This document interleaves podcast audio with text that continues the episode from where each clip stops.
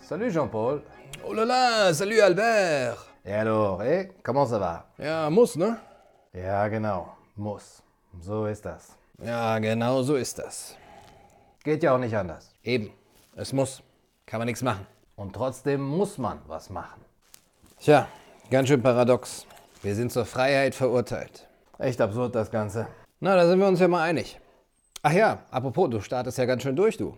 Was meinst du? Na, dein Buch. Es verkauft sich wie warme Croissants. Ja, ist schon recht erfolgreich. Ja, das Buch geht rum wie eine Pandemie. Voila, ich sag ja, ein Kassenschlager. Da höre ich doch wohl keinen Neid aus deinen Worten, oder Jean-Paul? Nein, nein, das macht mich weder warm noch kalt. Aber ich meine, gewundert hat's mich schon. Ich meine, hat eingeschlagen wie eine Bombe und das so bald nach dem Krieg. Ist vielleicht, weil es vom Krieg handelt. Ja, die Leute lesen halt gerne was, was vom Krieg handelt, weil sie es kennen. Vom Krieg? Ich denke, es geht um die Pest. Wie kommst du denn darauf? Na, wie komme ich da bloß drauf, du Döspaddel? Naja, nur weil da Pest draufsteht, muss ja nicht Pest drin sein. Ich meine, in deinem Drama Die Fliegen geht es ja auch nicht um Fliegen, oder? Mm, nö, nicht nur, hast du recht. Aber trotzdem. Ich meine, ich habe es gelesen. Es ist eine Chronik der Pest, aufgebaut wie ein klassisches Drama und es schildert die alltägliche Entwicklung der Ausbreitung der Krankheit in der Stadt Oran.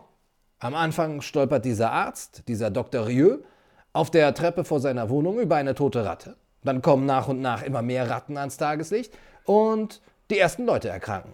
Und dann, dann beschließen die Behörden, die Stadt zu schließen und zu isolieren, um die Ausbreitung der Krankheit zu äh, vermeiden, ja, die ja wohl die Pest zu sein scheint. Ja, erfolglos. Leute leiden, Leute sterben, wie die Ratten. Bis zum Sommer vervielfachen sich die Verbrechen, ja, aber die Einwohner gewöhnen sich mehr oder weniger an die verheerenden Auswirkungen der Epidemie.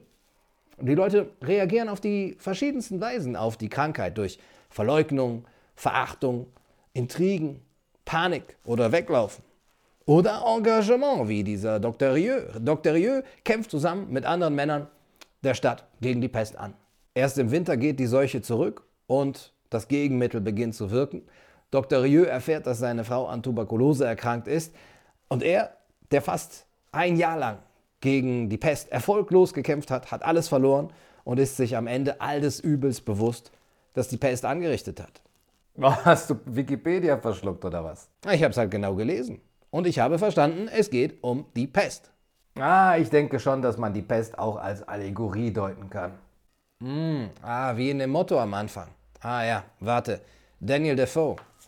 Äh, es ist ebenso vernünftig, eine Art Gefangenschaft durch eine andere darzustellen, wie irgendetwas wirklich Vorhandenes durch etwas, das es nicht gibt.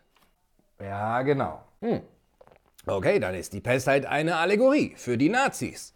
Und der Kampf von Rieu ist der Widerstand gegen die Nazis. Wie ich, als ich damals in der Resistance gegen die Nazis gekämpft habe und halb Paris allein befreit habe. Ja, genau. So war das wohl. Damals unter der Besatzung waren wir alle wirklich frei. Naja, oder die Pest ist halt eine Allegorie für das Böse in uns, das in jedem von uns schlummert. Die Pest ist das Böse? Ja, genau. Es muss ja nicht nur der Narzissmus sein oder der Totalitarismus an sich. Ich meine, überhaupt der ganze Nihilismus in der Gesellschaft, das ist die Seuche, gegen die wir heutzutage ankämpfen. Erfolglos. Ja, es ist sinnlos. Aber trotzdem kann man solidarisch handeln, wie Rieu. Man muss weder hoffen, um etwas zu unternehmen, noch Erfolg haben, um durchzuhalten. Die Pest, das ist halt eine Allegorie unserer Zeit. Weißt du, mein Kohlkopf, das ist genau das, was ich kritisiere an deinem Roman. Nein. Doch. Oh. Indem du es so darstellst, als wären die Verhältnisse auf der Welt wie eine Pest, behauptest du, es wäre alles ein unabänderliches Schicksal. Ja klar, es ist ein ständiger Kampf, eine ständige Revolte gegen das Böse. Denn laut Rieu stirbt das Böse nie, wie ein Pestbacillus in uns. Es ist doch eine grobe Simplifizierung zu behaupten, dass die Verhältnisse nur deswegen schlecht sind, weil die Menschen das Böse in sich tragen. Es ist halt die Condition humaine. Ach Gottchen, damit gibst du nur den Menschen eine Ausrede in die Hand. Das ist einfach eine Legitimation von Unaufrichtigkeit. Die Verhältnisse sind nun mal geistig und historisch gemacht und vermittelt und nicht unabänderlich und eine Schicksalsmacht. Ach, ich glaube nicht. Ich glaube nicht, dass man viel an den Verhältnissen ändern kann.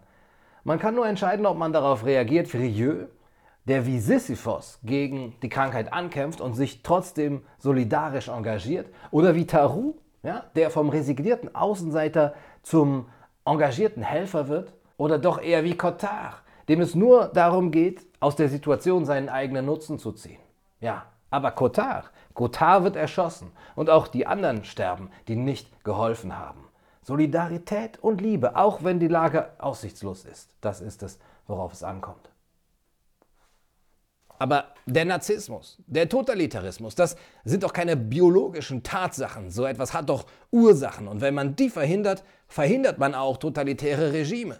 Ach, die Pest ist ja nicht nur das. Im Grunde sind wir doch ständig in der Revolte gegen die ganze Sinnlosigkeit der Welt. Ich meine, allein der gesellschaftliche Nihilismus ist doch die Seuche an sich. Das ist eine einzige kollektive Pest. Die Absurdität kann eben niemals ganz aufgehoben werden.